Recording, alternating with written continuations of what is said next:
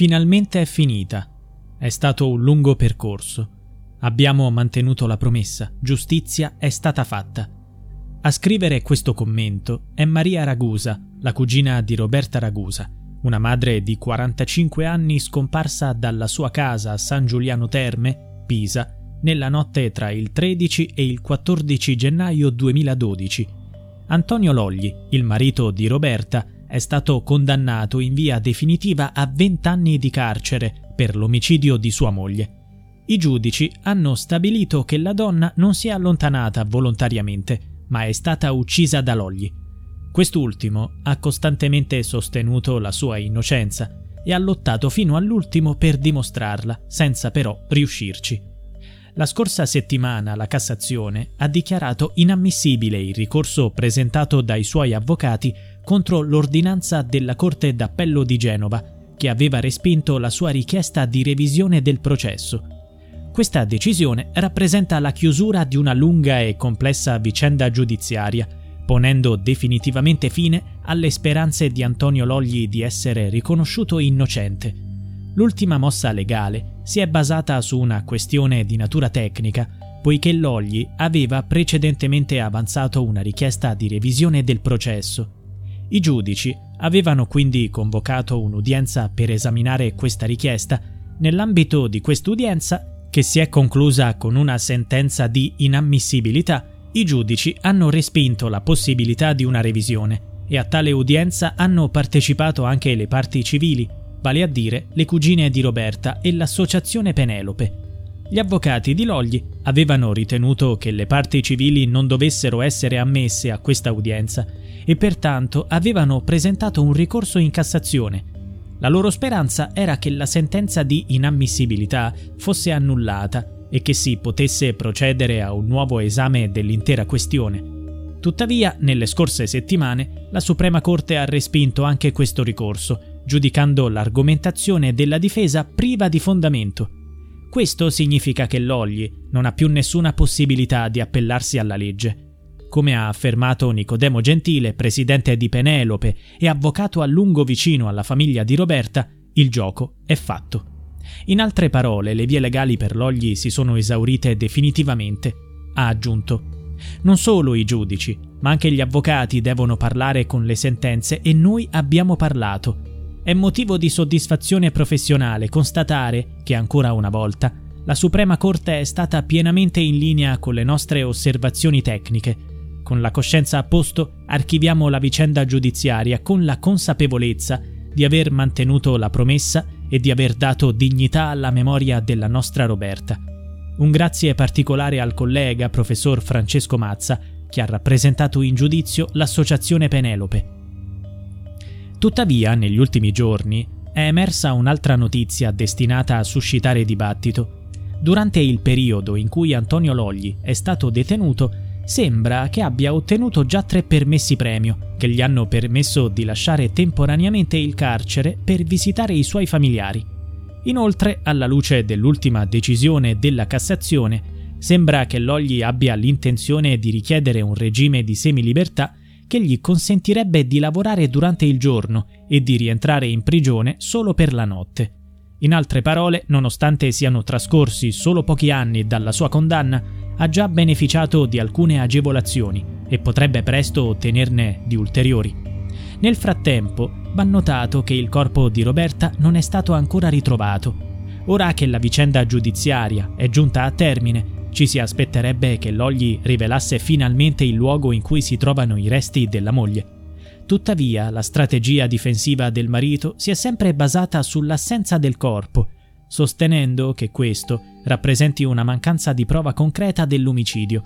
Secondo la versione di Logli, la moglie sarebbe fuggita volontariamente in piena notte, indossando solo il pigiama, in una notte fredda di gennaio, abbandonando definitivamente i loro due figli.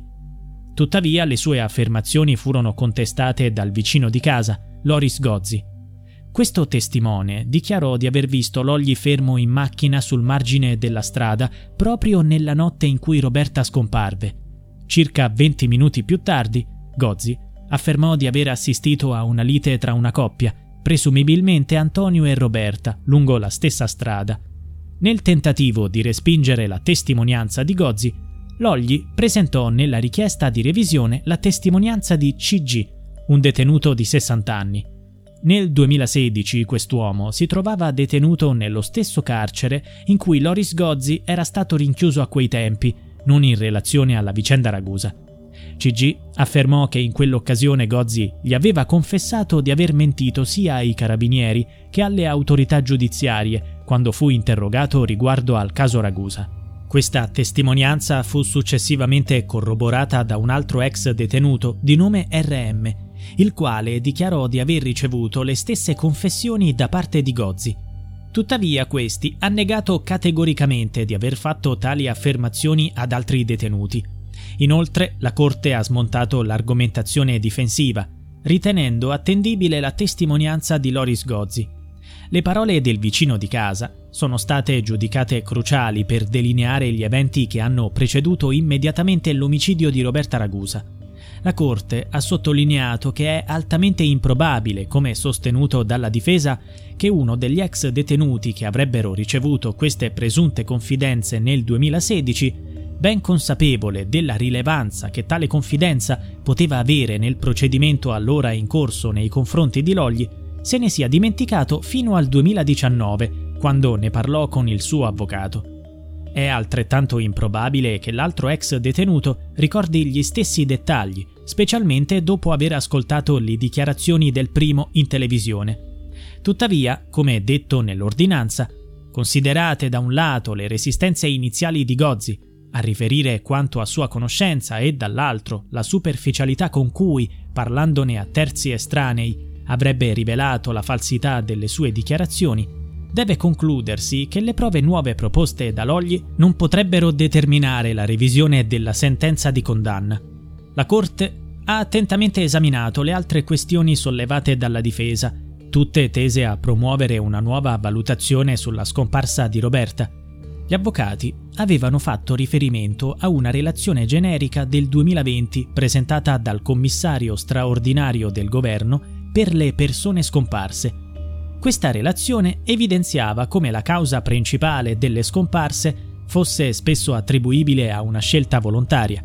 Tuttavia è importante sottolineare che questi dati rappresentano statistiche generali e non costituiscono valutazioni specifiche relative al caso di Roberta Ragusa. Inoltre, la difesa aveva riportato alcune dichiarazioni rilasciate dai figli di Logli, così come quelle di Sara Calzolaio, l'amante di Logli all'epoca dei fatti e ora sua compagna. Secondo queste testimonianze emergeva un quadro in cui Roberta non veniva descritta come una madre affettuosa, ma piuttosto come una donna sopraffatta dalla vita familiare. In merito a ciò, i giudici hanno specificato. Le dichiarazioni di Logli Daniele, Logli Alessia e Calzolaio Sara erano già a conoscenza dei giudici di merito che hanno escluso motivatamente l'eventualità di un allontanamento di Ragusa, avvenuto volontariamente o perché si trovava in stato confusionale. Inizialmente era stata avanzata un'ipotesi insolita, secondo cui Roberta sarebbe scomparsa portando con sé il suo peluche, un oggetto che pareva essere assente dalla casa. Tuttavia, nei tre gradi di giudizio, l'evento è stato ricostruito in modo diverso. Quella notte fatale, Logli aveva costretto la moglie a salire in auto, dirigendosi verso un luogo sconosciuto dove avrebbe poi commesso l'omicidio. Il movente sembrava essere legato alla relazione extraconiugale di Logli. Roberta aveva annotato i suoi sospetti di tradimento da parte del marito su un diario e forse aveva scoperto la verità. Da quel momento scomparve misteriosamente e non si è più fatta vedere.